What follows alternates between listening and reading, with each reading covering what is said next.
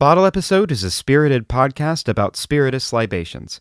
Those under their country's legal drinking age should turn off this podcast and go do their homework.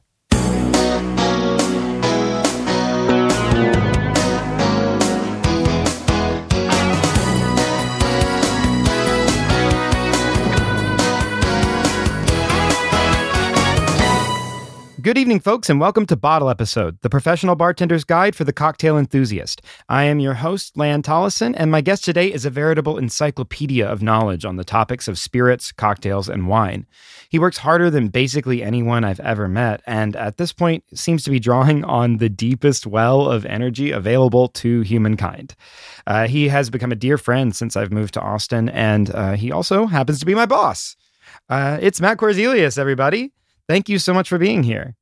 Hi, Lan. Happy to be here. Glad you're here, man. Uh, I plugged it last episode, episode one. Uh, we're talking about the martini today, and it's one of the most classic drinks of all time, uh, and uh, such a personal drink as well. Uh, we're drinking specifically. We're both drinking gin martinis right now, and we're v- drinking very different martinis. So, why did you want to talk about the martinis today? Uh, I I think it's probably one of the most personal drinks Mhm. uh, to people, and it has so many variations, and it's so unagreed upon what a martini is. And when people order one, it's almost as though their belief is that that's the only martini that there can be. It's Yeah, like absolutely. everyone kind of expects everyone to have the same opinion about it, and it's so varied. And uh, I just think it's kind of a fascinating look at uh, at everything between bar culture and uh, hospitality and the way we approach it and uh, the way we order it. I, I just find it. I think it's a really deep well of uh, well of mm, what am I looking to say? I don't know. I'm trying to a Con- deep deep well of super cool content for the yeah, podcast. there we go. I'm already nailing it. uh, yeah, no, the the the martini is uh was per- personally, I think you know, oftentimes a question that we get at the bar, uh, and that I think most bartenders, especially cocktail bartenders, get at every bar ever is, "What's your favorite drink on the menu, or just at all?" And it's our job to redirect that conversation to what do you like to drink because what I like isn't what you like, or it may be, but you know, it's not my job to tell you what I like. It's my job to get you what you like. But but I I've found myself more more frequently answering the question honestly, uh, in terms of like, well, the, if you want to know what I like to drink the most, what I'm gonna like, what I most often crave, it's a martini. Uh, that's like what I go to, and it is such a personal drink, and it is such a misunderstood drink, and a hot button issue for a lot of people. You know, you were right- you're right. There are so many people who are like, this is the martini, and there's no other way to drink a martini other the, than the way that I drink my martini, which is incorrect because uh, every other person who drinks a martini proves them otherwise. and and that's also why truly my answer to the question what's your favorite drink would often be if i'm and you know i try to be honest with with my guests um but oftentimes if if you're too honest with your question it leads you down roads that aren't worth going down. Yeah. one of which very often would be well it's a martini. And and you know i don't have a favorite drink. I probably have a top 20 maybe. But you know if we're being honest i could easily say that. And then what are we talking about? Then that is going to conjure something very specific in the guest's mind Mhm. which very often won't be the same thing that i am imagining when i say the martini uh, and so it's just kind of like i often try to avoid going down roads that cause needless filler conversation and, Sure. and and proselytizing for myself on what Mhm. what that actually means Yeah. Well, let's uh let's because I want to get into like the very specific martini that you are drinking right now, Mhm. uh, because I will post it in the show notes and I'll also make a video about it, uh, about how to make this specific martini that you're drinking. Um, but before that, why don't we get into because I think we're going to spend a lot of time on what a martini is. Mhm. Why don't we get into what a martini isn't? okay Uh, all right, we can. Let's do it. So, is that a question? Uh, yeah. I mean, I, I'm, I'm. It's a prompt uh, for for a conversation, but Yeah. I, I, I am asking you to speak. uh, yeah. So, I mean, what isn't a martini? And and this uh, is is we're stuck with what they did to us in the you know late '80s, early '90s, and whatnot, which is tag the word martini onto the back of anything served in a stemmed martini glass. Yeah. Which I should note, we're both drinking a martini. Neither of us is drinking it out of a quote unquote martini glass. No. Uh, you don't the a, a glass does not a drink make. I Mhm. guess is what I'm saying. Um, and that's kind of what I wanted to talk about. You know, there there are drinks that that we serve that we call a martini that is not a when when we use like capital M martini, we're not talking about. And there are like you know, there's the lemon drop martini, there's the espresso martini, things like that. The lychee martini. the The, lychee list goes on and on. The list, go, yeah, absolutely, and all of those are get that name because they are served in that glass, and or were originally served in that glass at least. And while they are lowercase m martinis for sure, uh, they are not like the capital M martini that we are talking about today. it's it's funny that we don't put the cosmopolitan martini. That that hasn't been a thing Yeah, because that's one of the few drinks that always gets served in that glass, and yet it doesn't have that. But that's a side. side yeah, tangent. yeah. No, I, I actually was thinking about that uh, a couple seconds ago when I was talking about what a martini isn't. I must say that when I, you know, through my development as a bartender or a hospitality professional, when I understood that what you said, a, a glass does not the drink make, it's incredibly freeing to know that I could have a martini that wasn't in the most ergonomically negligent glass that has ever been created. Yeah. Martini glasses by and large do and this is just like even if you like them and I know that a lot of people do like them, martini glasses in terms of like the best drinking experience just kind of suck. It's the worst. They they are incredibly top heavy. Uh the width of the glass itself causes is just like a recipe for spillage. It, it is a a party foul incarnate. Yeah. like it's one thing to have a martini in a martini glass sitting while you're sitting at the bar. Mhm. You get to place it down, you pick it up slowly and take a controlled sip with it. If you have to be moving around a room with one, I I, I would ne- basically I would never have the instinct to order a martini when I knew that I would be standing for any length of time. Yeah. because half of that is going on the floor. hmm Uh, a good alternative to that. If and again, if you like martini glasses, by all means, drink out of martini glasses. We serve our martinis at the Roosevelt. I feel like a lot of quote unquote fancy cocktail bars serve their martinis in other glasses, Mhm. Nick and Uh, Nora Nick is and pretty Nora's, common. uh, which is what I'm drinking out of right now. Uh, you're drink, drinking out of a coupe glass. Uh, the the martini glass, like, is something that we use on a daily basis. But if you're looking for alternatives, the two that I mentioned, a Nick and Nora glass is great. A uh, coupe glass is great. Um, because and and stemware, I think is it's you don't have to drink any any drink out of any type of glass, but stemware is nice for drinks like this because uh, the best way to drink a martini is cold, and having the stem to pick up and have your hand not warm the glass, uh, you know, just helps prolong and improve the experience.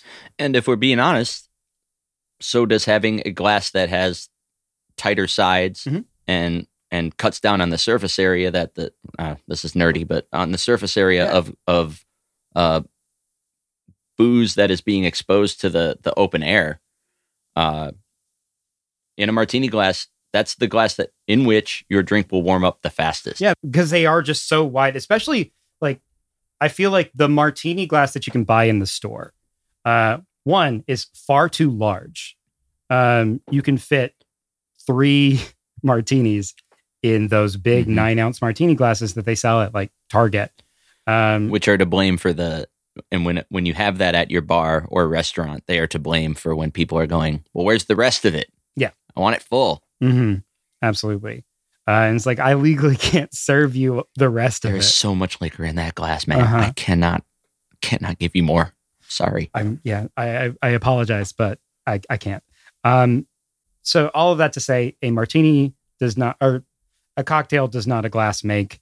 Uh, you can you can use whatever glass you want. I often enjoy or, A glass a not glass a does a glass does not a cocktail make. Uh, awesome. These martinis are already kicking in. yes. Uh, but I often will drink a martini on the rocks. I was talking to Care about this last week. Um, how like I don't often make cocktails for myself at home anymore. Um, I'll make I'll make cocktails for Elise, my wife, but uh, I won't often make cocktails for myself. And if I do, it's typically I'll just like get a rocks glass, toss a piece of ice in there, and pour like uh, gin and vermouth into the glass at the same time because I enjoy my martinis equal parts gin and vermouth, which is uh, I feel like there's a lot of misconceptions about ver- vermouth, which I think we can get into in just a Yeah. little bit. Uh, but you're drinking one that is very different, and so uh, tell me the martini that you are drinking. Okay. Uh, so I'm uh, very much a, a gin martini drinker. Uh, so that's that's always like the the space I start from.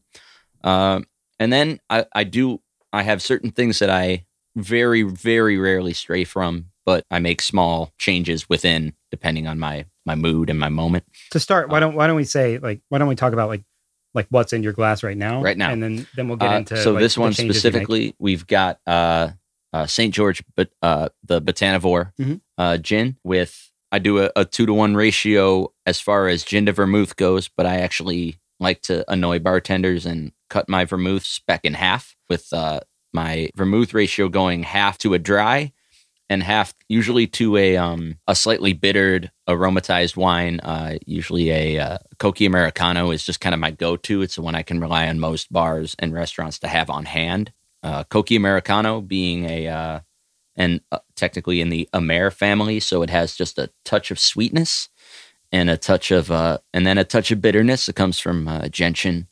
And uh I believe there's some cinchona bark in there. There's some uh, uh wormwood as well, among all sorts of a, whole range of other herbs and whatnot.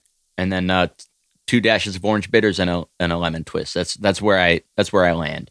Uh, I do like a zestier, you might say, martini. Uh, I am a no olive boy uh, overall, and uh, yeah, so that's that's what's in my glass. That's pretty much what I do across the board the difference will come in which vermouths or which aromatized wines I choose or which uh, gin I choose. But it's always going to be gin and usually going to be a split vermouth ratio. Nice. Yeah. Uh, I, I love playing with with the types of, of fortified wines that I use. Uh, fortified wine being uh, it's when you take wine, you add liquor to it, and often also add you add aromatics, you add botanicals to it, uh, much like you would. Well, not much like you would with gin, but kind of like you would with gin. Uh, and uh, then there's there's things like Amer, which have specifically more bittering agents to them, Mhm. uh, and then there's things like sherry, which you age and uh, do all sorts of cool stuff with. Yeah, let me not understate that uh, sherry belongs in a martini at times if you want to really dry it out. Add some saltiness and whatnot to it. That come that there's a lot of variations that that have that, and in the right mood, that would that would be what I go for. Yeah. And that's that's honestly my my biggest piece of advice for people who are interested in getting into martinis is like uh find your martini uh and don't be afraid to play with with different types of sherry i've definitely had my fair share of martinis with with like amontillado sherry or or manzanilla sherry uh things like that uh What would be the difference between those two, Lan? What would be the difference between those two? Amontillado is uh, they're both dry sherries. Uh, you're quizzing me. Uh, That's not what I'm trying to do. You're I'm just- quizzing me, and this is a this is a test, and I will not fail. Uh, Amontillado sherry uh, and Manzanilla sherry are both uh, dry sherries. Uh, Amontillado brings a lot of nuttiness to the table, uh, and I, I think it skews uh, like a little bit sweeter than than Manzanilla, but still very dry. Yeah, I'd, I'd Uh, agree to a the point. nuttiness- Richer. Yeah, richer is a, a good word. Like the nuttiness alludes to sweetness. Hmm. Uh, whereas Manzanilla is like incredibly acidic and incredibly salty. hmm Uh, so I, I I really enjoy both of those uh, as an addition to my martini. Um, I'm also a gin martini drinker. Uh, again, I'm I'm doing uh, equal parts gin and vermouth. Uh, the standard is for that is about an ounce and a half of each. Uh, every now and then I add orange bitters. Every now and then I don't, uh, but always a lemon twist uh, for me personally. I really enjoy that. Yeah, so we'll get into like we'll get into questions that people have sent me in a little bit later. But one question that I've gotten a lot uh, that I I feel like is or will be easy to kind of fold into this part is uh, I actually have a couple. Um, one, shaking versus stirring. Let's talk about it because Let's I think about it. a lot of people don't know the difference and what each brings to the table. Explain to me what what shaking versus stirring does. All right. So, in the end, uh, what are you trying to get out of your martini? Personally, I want richness of flavor. That's what I build my martini spec around, essentially. It's why there's bitters in there. It's why I, I add a slightly sweetening agent, add some bitterness. I, I want richness of flavor. In order to get that, you stir. Uh, that does a, a couple things. You will appropriately chill your cocktail without over diluting it, without over chilling it. Because not only does a dilution take away the flavor intensity, but so does over chilling. 'Cause Uh, it'll numb your tongue. exactly. I do believe that a cold martini, it's a martini should be cold, but to an extent. Whereas shaking is going to shock your cocktail. It's going to add dilution. It's going to add even more chill. And uh, so essentially, that's also sometimes when someone asks for a, a stirred martini and their martini doesn't look as full as the one next to them, could be the reason that that has happened in the Could be first place. Um, Uh, let's also talk about uh, a term that I I hear a lot, uh, and I think that it's I if if you look basically anywhere you can find this kind of thing debunked, but I also want to debunk it here. Let's talk about bruising. You can't. it's fake. Yeah, it's fake. Uh, I like you. You can't bruise your gin. Uh, shaking it doesn't change the flavor, other than I still don't think I really understand what people mean by that. I first I don't actually know. I think that they think that shaking it somehow like activates or deactivates something. And again, like your cocktail will get colder if you shake it. And so it won't register as many flavors on like on the palate. Man, Uh, do we think a lot of boomers are going to listen to your podcast? no. Because I blame boomers for a lot of what has gone wrong with the martini over the years Yeah. and their terminology, Yeah. including bruising. Yeah. Boomers, if you are listening to this podcast, um, Thank you so much. Thank you for your service. uh, my honestly, my my target I, my target demographic is people who don't know a lot about cocktails and want to know more about cocktails. mhm. Um, and also like, uh, like I showed Elise the the edit of the first episode that I recorded with Care last week, and she was like, "I feel like I know a pretty good bit about cocktails because of you and the fact that I spend so much time with you." But like, I feel like I'm learning something from her right now, uh, just having the two of you talk. Um, so I feel like my hope is that anybody can learn something from this, even bartenders Sure. uh, because every single bartender brings something different to the table uh, and brings a different perspective, and that also just like goes into our martini orders. I, um, I like mine to be bright. I like to be able to drink a lot of them, uh, so that's why I increase my vermouth content because Sure.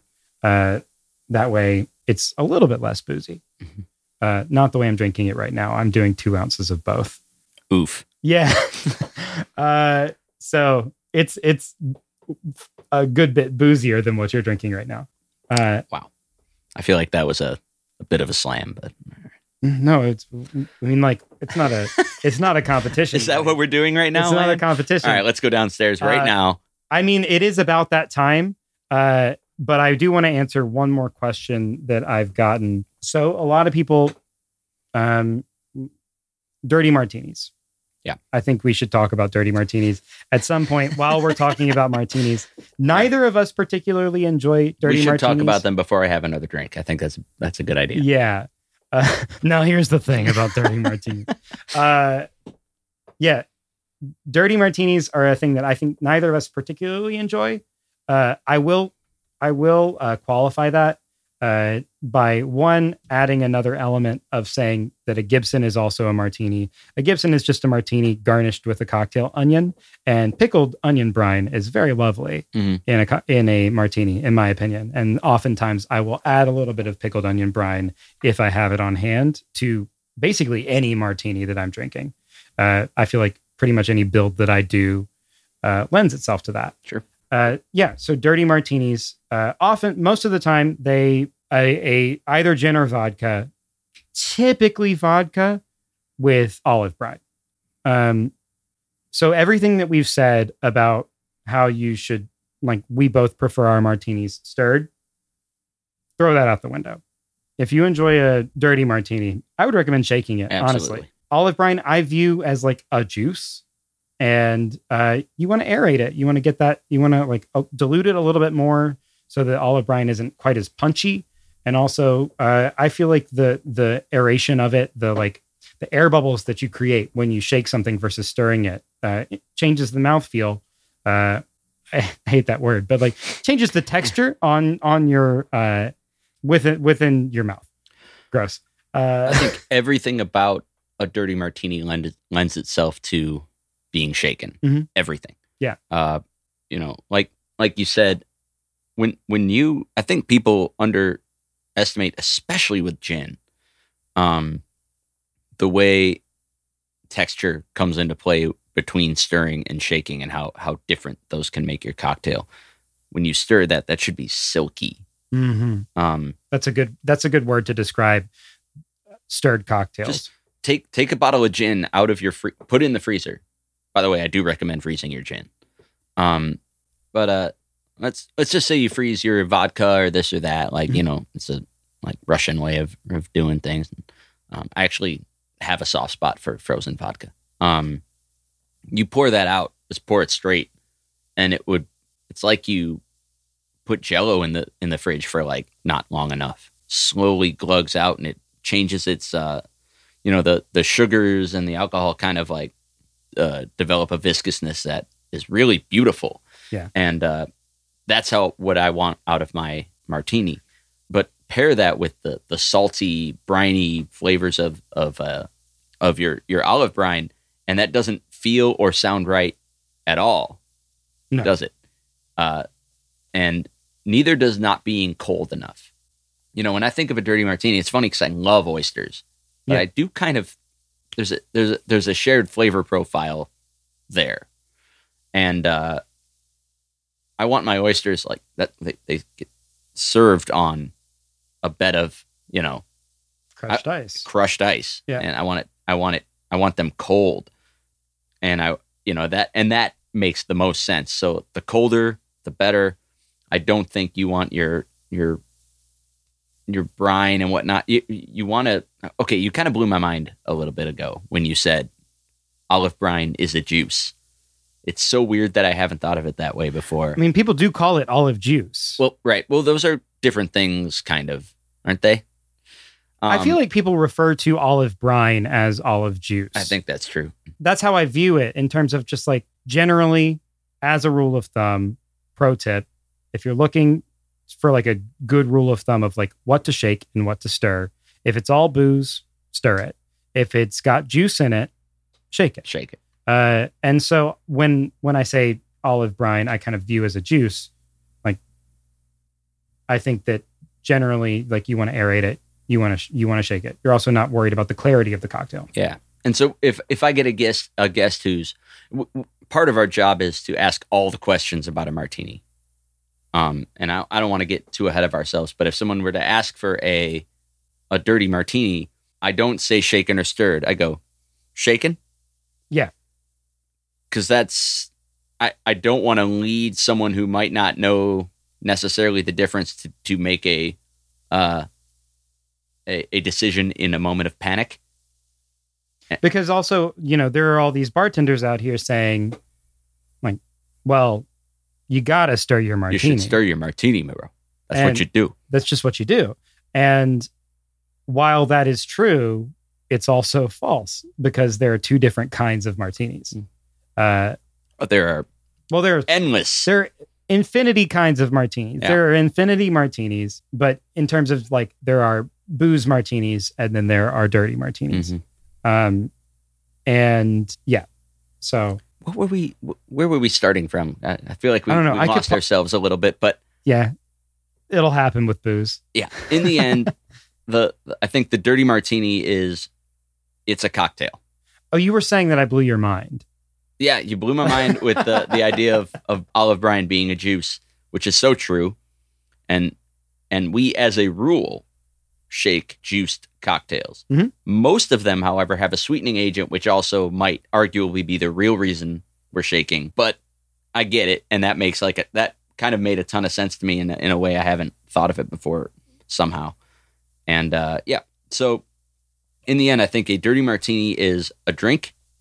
It is a perfectly acceptable cocktail.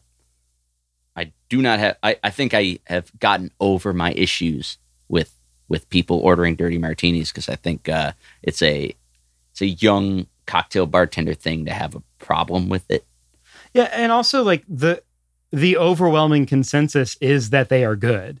So like Right? the- Exactly. I'm the overwhelming consensus is that they are Yeah. good because I don't like them doesn't you like what you like Mhm. and you should be able to drink whatever it is that you like. But there's a reason we we we generally and and people do order order gin gin martinis that are dirty. It doesn't happen anywhere near as often as vodka. And what why is that? Vodka purposefully doesn't offer a ton in the way of flavor. It is a blank canvas on which to write. And if you enjoy the taste of of olive brine, then that's the perfect canvas on which to enjoy that that flavor profile. Mhm. And there you have it. And if and one more piece of advice about dirty martinis, uh, as someone who does not drink dirty martinis, If you repeat it over and over again, people will start to believe you. Yeah. Um, look, I I have my secret dirty martini stash, and when no one's looking, I take a sip of a dirty martini. And it's It's a dirty boy. I'm a dirty boy. Gross. uh, well, I feel like that's a, a nice note to leave off on. One more piece of advice, though, if you are going to use gin in a dirty martini, pick like a pretty bold gin because Agreed. otherwise you will lose it. You won't taste it. Um, and if you're u- if you're using gin as opposed to vodka, the reason is that you want to taste the gin. Uh, but let's take a let's take a brief hiatus. We're gonna go make ourselves another martini, uh, and then when we come back, uh, we'll get into some questions that that people have, uh, some questions that I have for Matt, uh, and also uh, one little bookend for the martini, which is how to order a martini. So stay tuned. We will be right back.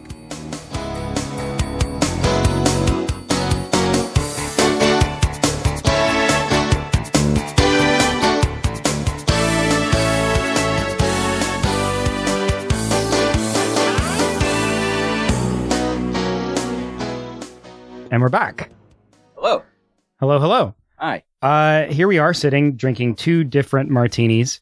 Uh, I I do like really quickly. I talked to Care before the break about this last time, but we martinis a, a meaty topic. Um, so we we covered a lot. I want to know more about, or I want the listeners to know more about you and like what brought you to this point in your career. Uh, what drew you to bartending and what what like has kind of kept that going yeah. Uh, so about 10 years ago, really, um, I'm, I'm almost 40. I'm actually, as, as they go, a bit of a latecomer, uh, to the industry as far as people who, who get the bug, uh, to get it when you're 29 years old is actually pretty, pretty late. Um, but I found myself in a, a very, uh, a, moment in, in my life when I, I was a bit adrift and, uh, I just was a regular at this bar that was in uh, Buffalo, New York, called Vera. That was the one bar that I had ever seen that in in you know my city of Buffalo that that was doing things a certain way.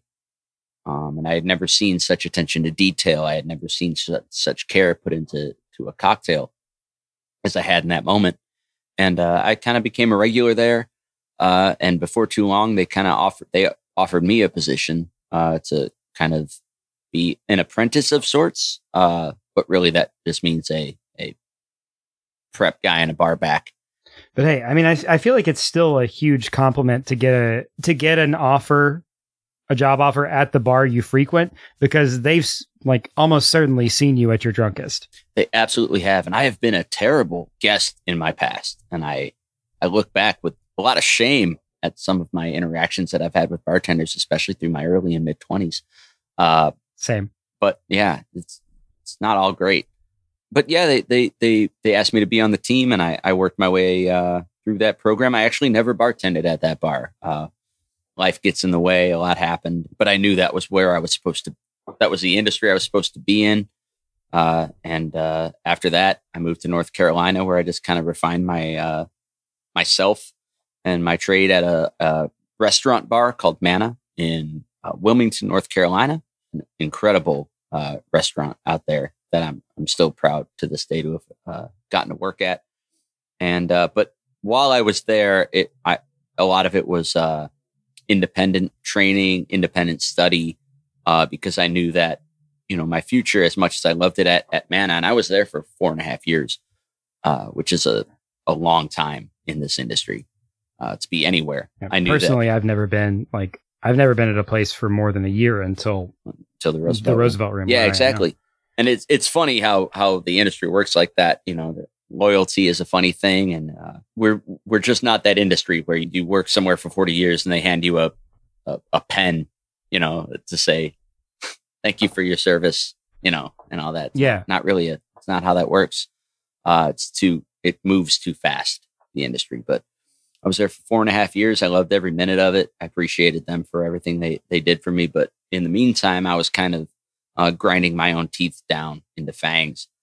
Uh, I went to bar five day. That's kind of a long story and a whole other, a whole other thing, but, uh, just a program that I had to work really hard to get myself through, uh, self funded with some help I, I then met the owners of the Roosevelt Room and the management team there, and they kind of offered me a job as long as I passed our five day. And here I am at the Roosevelt Room, and I've now been with the Roosevelt Room for four and a half years.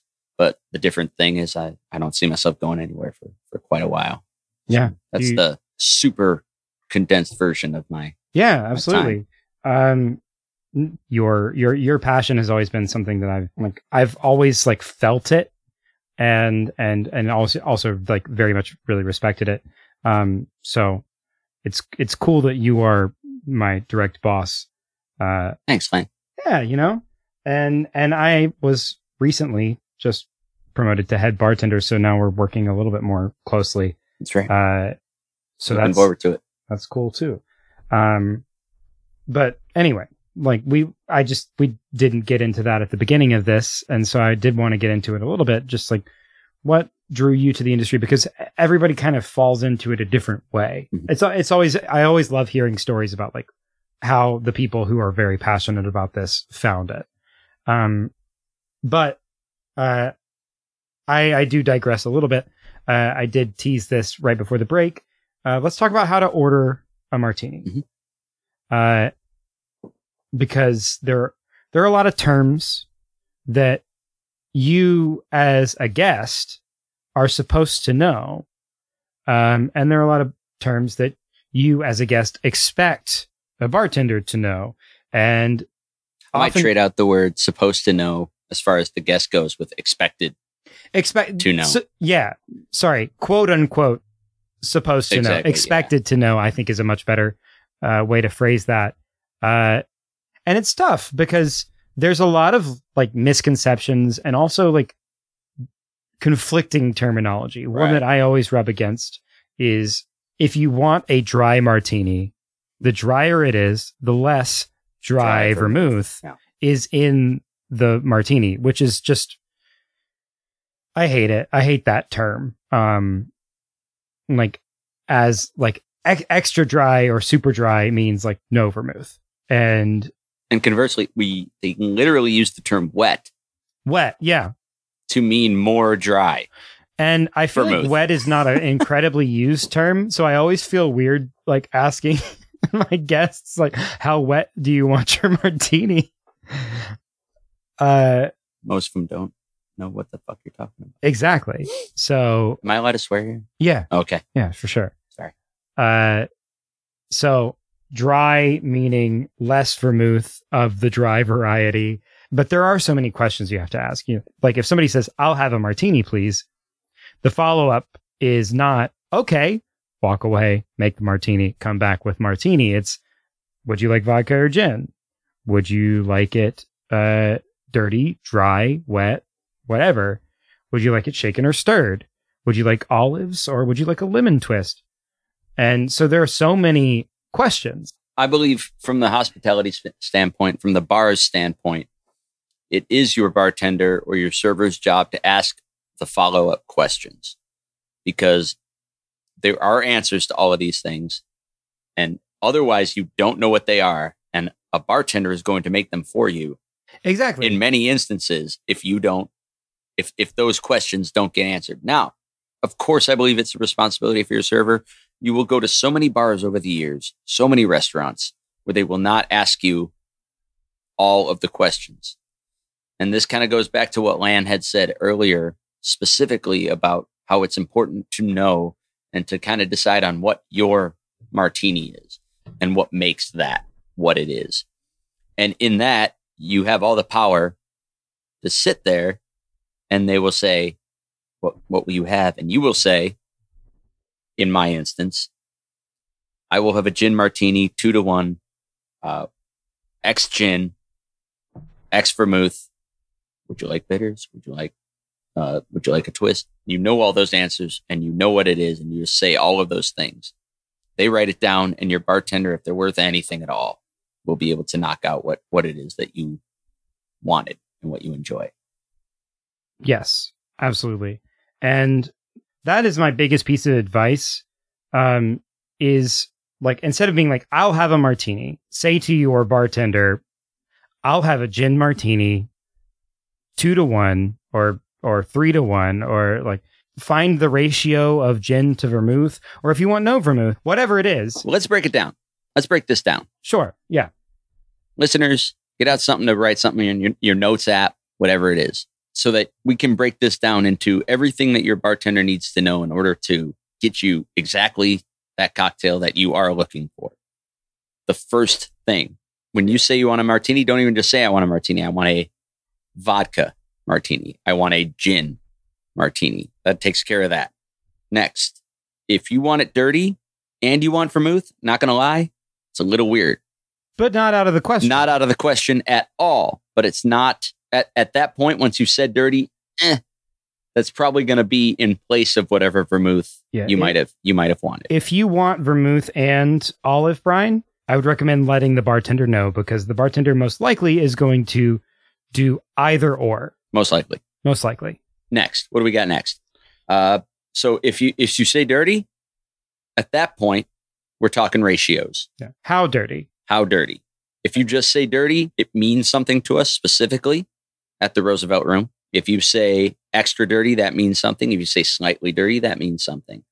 Most places are not going to be too far apart. I would I would say. Yeah, like if you if you say I want a filthy martini, I know what that means. And so knowing what you like and knowing how to talk about what you like, well it's it's a good way to just get what you want. You take the power out of your surfer's hands. Exactly. Because they'll make decisions for you and you don't want that. You want you want to get the thing that you want, not the thing that they think you want. Uh, so as much information as you can give the people that are providing you with the thing that you're asking for, uh, the better. So like with with with a dirty martini, do indicate like a level of dirtiness that you would like.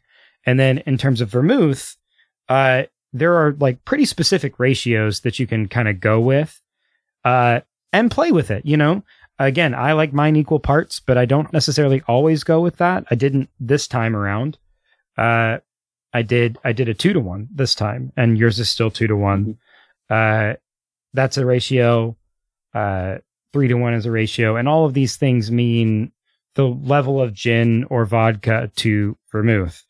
Uh, and playing with it and finding what you like the best. If you can, if you can tell your bartender a ratio, they'll be like, got it. And they can immediately make the exact martini that you want.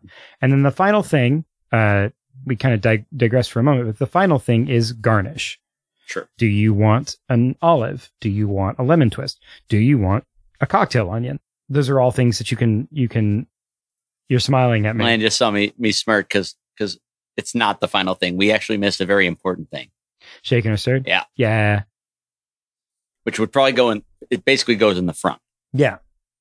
So you've got your spirit of choice, gin, vodka, martini, shaken slash stirred. Then you get into your ratios, whether you're talking dirty, whether you're talking vermouth. Then you get into your garnish. Yeah. And and you aren't required to be like you're allowed to change that you know and and again i recommend if you're if you if you're a home bartender getting some olive brine getting some vermouth dry vermouth uh personally i think one of the best all around dry vermouths if we're talking about brands Dolin dry vermouth it's a very nice easy french vermouth uh delicate tasty uh and it's what most bars use. And then whatever whatever brand of like vodka or gin that you like, uh, and play around with it. You know, make a martini one way, try it with a twist, try it with an olive, whatever it is. Uh, I super recommend making yourself a few martinis at home and and really figuring out what it is that you want out of your martini because once you figure that out, you'll know what it is. And let's say that you go to a bar and you order a martini and you're not 100% sure what it is that you want, but somebody miraculously makes you the perfect martini, ask him for the recipe. Most bartenders that I know are not precious with the recipes that they that they use. We we want None that I enjoy sitting in front of. yeah, absolutely. So like if you have the perfect martini out at a place, ask for the recipe. Um, your server or your bartender will be more than happy to get you that information. Absolutely. Uh, so we've almost talked like 20 minutes about How uh to order a martini. about how to order a martini because it's it's I'm such- sorry, everyone. yeah, uh it, but it is also just a, it's an important It's thing. as much for us as it is for you. Yeah.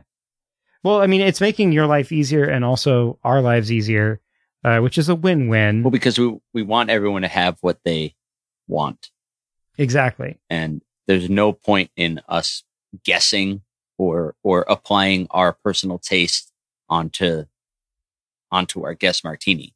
Yeah. Because as we've as we've stated over and over again, it's a super personal thing, and what people want to get out of their martini changes from from person to person. And to suggest that our martini is yours is would be super arrogant. We don't- Yeah. we would rather not operate that way. Absolutely. Uh, so we got a little bit of time. Uh, I would love to hear your your uh, least favorite misconception that TV or movies like bring into like perpetuating something about cocktails. I mean, yeah, I, I don't know about my least favorite misconception. Or just something you think is silly. My my my issue really gen- genuinely comes down uh, here and there to how it just never seems like they've hired a bartender. like- Mhm.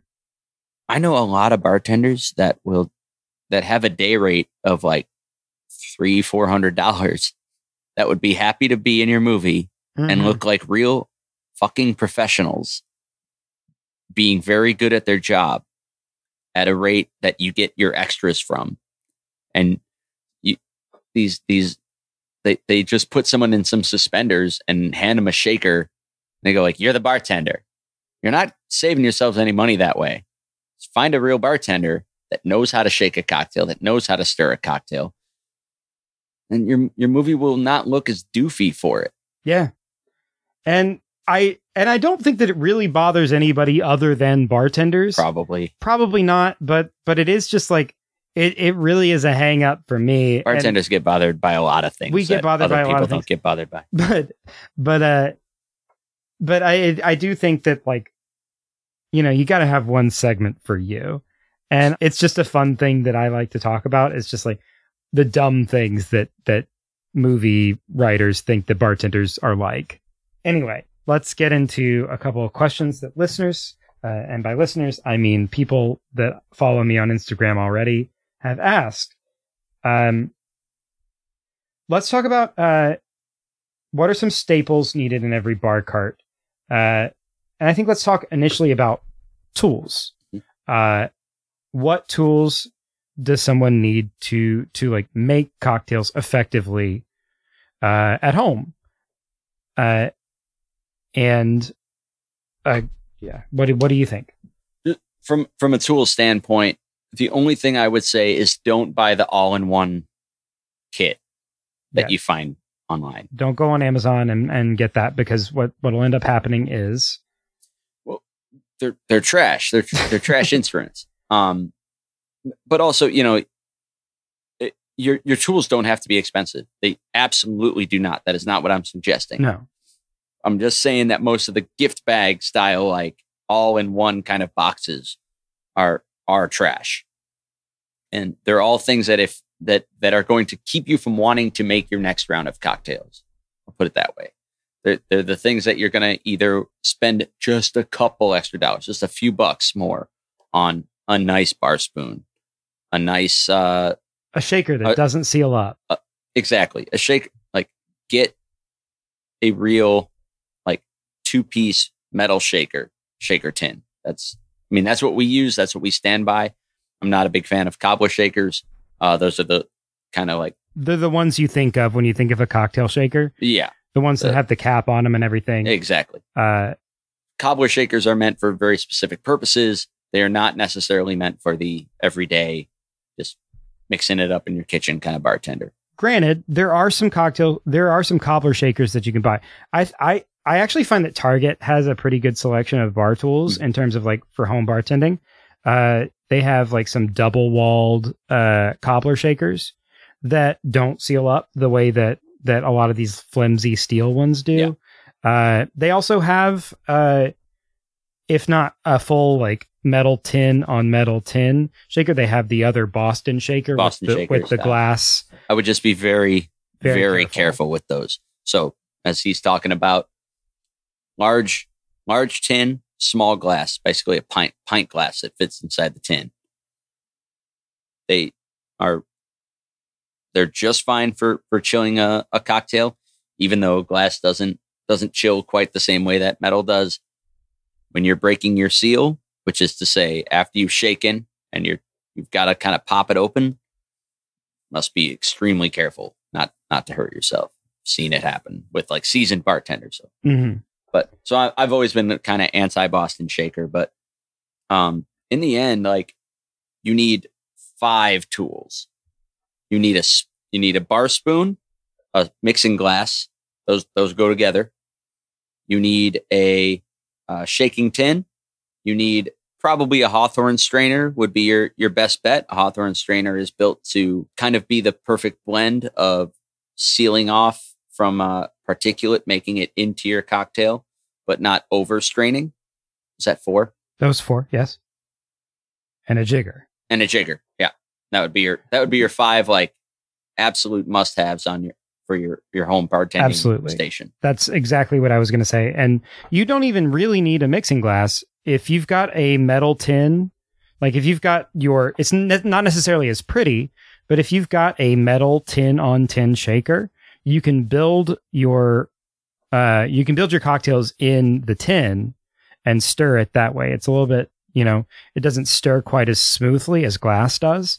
Uh, but it'll it'll actually chill your cocktail a little bit faster. It's a slightly more efficient way to stir. Uh, couple things I would suggest for your I- I, agree with that. For your uh your bar spoon, uh fine grained threads, which is to say yeah, the really really twisty ones, not the not the red tip ones. how they're all twisted up. If you see really kind of deep grained wide threads, don't just don't grab those. They so they're weird on your hand. They don't Mhm. spin as easy. They're only a couple dollars cheaper. It's not worth it. So I'll give you some keywords to to search Yes. uh, in terms of, of of so for shakers, Boston Shaker, metal Boston Shaker. If you Google that, you will find something. Uh, Japanese bar spoon. That will bring up the bar spoon that we're talking about. Japanese jigger will bring up the jigger that we're talking about. Although my favorite all-in-one jigger is actually uh, from a brand called Pina. It's a similar to the the conical Japanese jigger, but a little bit more tapered, uh, and it has actually the quarter ounce mark in there as well, and it really does pour super nice. Uh, you can buy that on Amazon. Uh, uh, and then for strainers, if you ta- type in Hawthorne strainer, uh, you'll find lots of options. The tighter the coil, the better. Uh, the brand OXO, I think it's pronounced OXO, but OXO. Is it? I think so. didn't. I worked at the container store for a short amount of time and we sold a lot of that brand. Uh, but the brand OXO, uh, OXO makes a, makes a pretty good one. Uh, and then, uh, if you get a mixing glass, just like again, Google mix, like cocktail mixing glass. And pretty much if you want to get a pretty mixing glass, any of those will do probably. Yeah, they're fine. You don't have to go crazy on that. You don't really have to go crazy on any of it. I would say you should be able to get this entire kit and be happy with the quality of what you've gotten for like 60 bucks. Yeah, I would agree with that. Uh, so don't overspend. Uh, you know, we we get a lot of our stuff from a, a site called Cocktail Kingdom, and you can do that, but their shipping prices are pretty wild. Mhm. Uh, so you can find a lot of comparable stuff if you are using the search terms that I just gave you. Um, Avoid the all in one kits. avoid the all-in-one kits. Uh, and then I think we've got time for one more. Uh, if I'm going to own one kind of cocktail glass, what would it be? Uh, if we're talking about a cocktail glass in terms of like a martini type glass, uh, my answer would be a Nick and Nora. Uh, I think that it's probably the most versatile. Uh, takes up less space than a martini glass, and also uh, you're more, you're less likely to spill. As long as it's about six or seven ounces, you're probably fine. That's the key. The size of the martini or the size of the cocktail glass is very important. The ounceage, look at that, um, because It- There's a lot of Nick and Noras that are out there. Are the one we use at the Roosevelt Room for stirred cocktails specifically included. It's a beautiful glass. Very versatile. It's easy to keep in your cupboard. Takes up very little space. However, if you're making a shaken cocktail, you're often going to go over over its wash line. So, being careful not to undersell uh, the size of the drinks that you may make in your home is important in in deciding this. Yes. Wash line being the line uh this is a term that I didn't know before I started bartending, but wash line would be the the like where the drink lands in the glass, uh the top of the drink. Thank you, Lynn. Of course. Uh so I think if you if you've got something that's about seven ounces, it's going to be pretty versatile for shaken or stirred drinks. That's pretty big, I would say. Uh, I mean, it's it's pretty big, but it, like if you're looking for an all-in-one, Yeah. if you're looking for an all-in-one, and you are measuring out your cocktails, Do not make a martini and expect it to fill that glass. don't make a martini and expect it to fill that glass. Uh, a martini will probably look You like about f- like five to six ounces, uh, depending on whether you shake it or stir it. But seven ounces is gonna is gonna cover most of your cocktail needs. If you're looking for something that you can put ice in, uh, any sort of like rocks glass or or old fashioned glass, they're often called, uh, will do. And at the end of the day, I if we're talking about one glass to put all cocktails in, I would say get yourself an old fashioned glass. You can put martinis in that too. Uh, if we're look like if you're looking for just like one glass to buy, uh, and that's your glass for cocktails, then uh, some sort of rocks glass. The one that when you're looking at it straight on, it's just basically a square. Yeah. is- is the one. hmm But if we're looking for for something specifically for like martinis and things like that, a Nick and Nora or a coupe glass that is about seven ounces will do you for just about any cocktail you make. Sure. And again, it might look a little short depending on the measurements of your cocktail, but that is the pitfall of the all in one glass. But you know what? It's also fine. Yeah. Uh, Everything's fine. If you're in your house, put whatever you want, whatever you want. Exactly. Put it in a coffee mug for all we care. Yeah. Uh, I, I should also tell say who these questions were sent in by. By uh, the first question was sent in by Savannah. Thank you, Savannah. Uh, this and I got a lot of questions uh, also from my mother-in-law about what to put in a bar cart. The second question was from uh, Rachel. Thank you, Rachel. Um, and we have taken a lot of time. Uh, it's been really fun chatting. Also, Yeah, man. It's been my Uh, pleasure. uh, but we are. This is going to be a fun one to edit because I feel like we talked about a lot, a lot of fun things. Uh, so this might just be a longer one too. Probably would see. only stand by about 55% of what I said anyway. So, Uh, well, I I thought that everything you said was very good. oh, thank you so uh, much. Of course. Um, uh, but before we go, uh, Maddie, do you have anything that you want to plug? Any any? Anything to plug? No, no, I really don't. Um, you know, come see us at the Roosevelt Room this year. We have a lot going on. Uh, we have a lot of young bartenders that we've been working through the program that uh, are are going to be taking the next couple steps this year, and uh, we're just really excited to to get them through and uh, give my old bones a little more of a rest over the next year or two. Uh, so, come to the Roosevelt Room to see me less and to see them more. Yeah, absolutely. Um, well, you can certainly see my face there quite often these days. Uh, and and to see land more. yeah, see me more, see Matt less. Uh, I'll plug a couple things. Uh, I mentioned it earlier, but if you have questions for us here at uh, Bottle Episode, you can email me at bottleepisodepod at gmail.com or uh, send me a DM on Instagram at bottleepisodepod on uh, Instagram. Uh, and then if you're interested in making the cocktails that we've that we've talked about today, uh, bottle episode pod at TikTok will be uh, the place to see those. Uh, and uh, next week, I'm actually not sure who I'm talking to yet next week, but uh, in two weeks we'll we'll have another episode up, and uh, I'm sure that it'll be as good as this Real humdinger. it'll be a humdinger for sure. Uh, but that'll do it for us here at Bottle Episode. Uh, have a wonderful rest of your evening. Uh, and as always, uh, drink responsibly. Drink responsibly. Cheers to you. Cheers. Fuck off.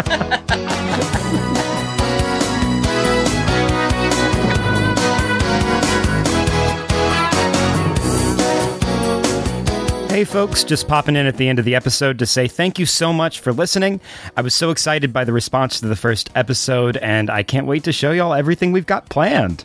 Uh, and if you'd like the show, it'd mean the world to us if you'd take the time to leave us a five star review over on Apple Podcasts. And if you've got thoughts or critiques, we'd love to hear them, and you can email us those at bottleepisodepod at gmail.com.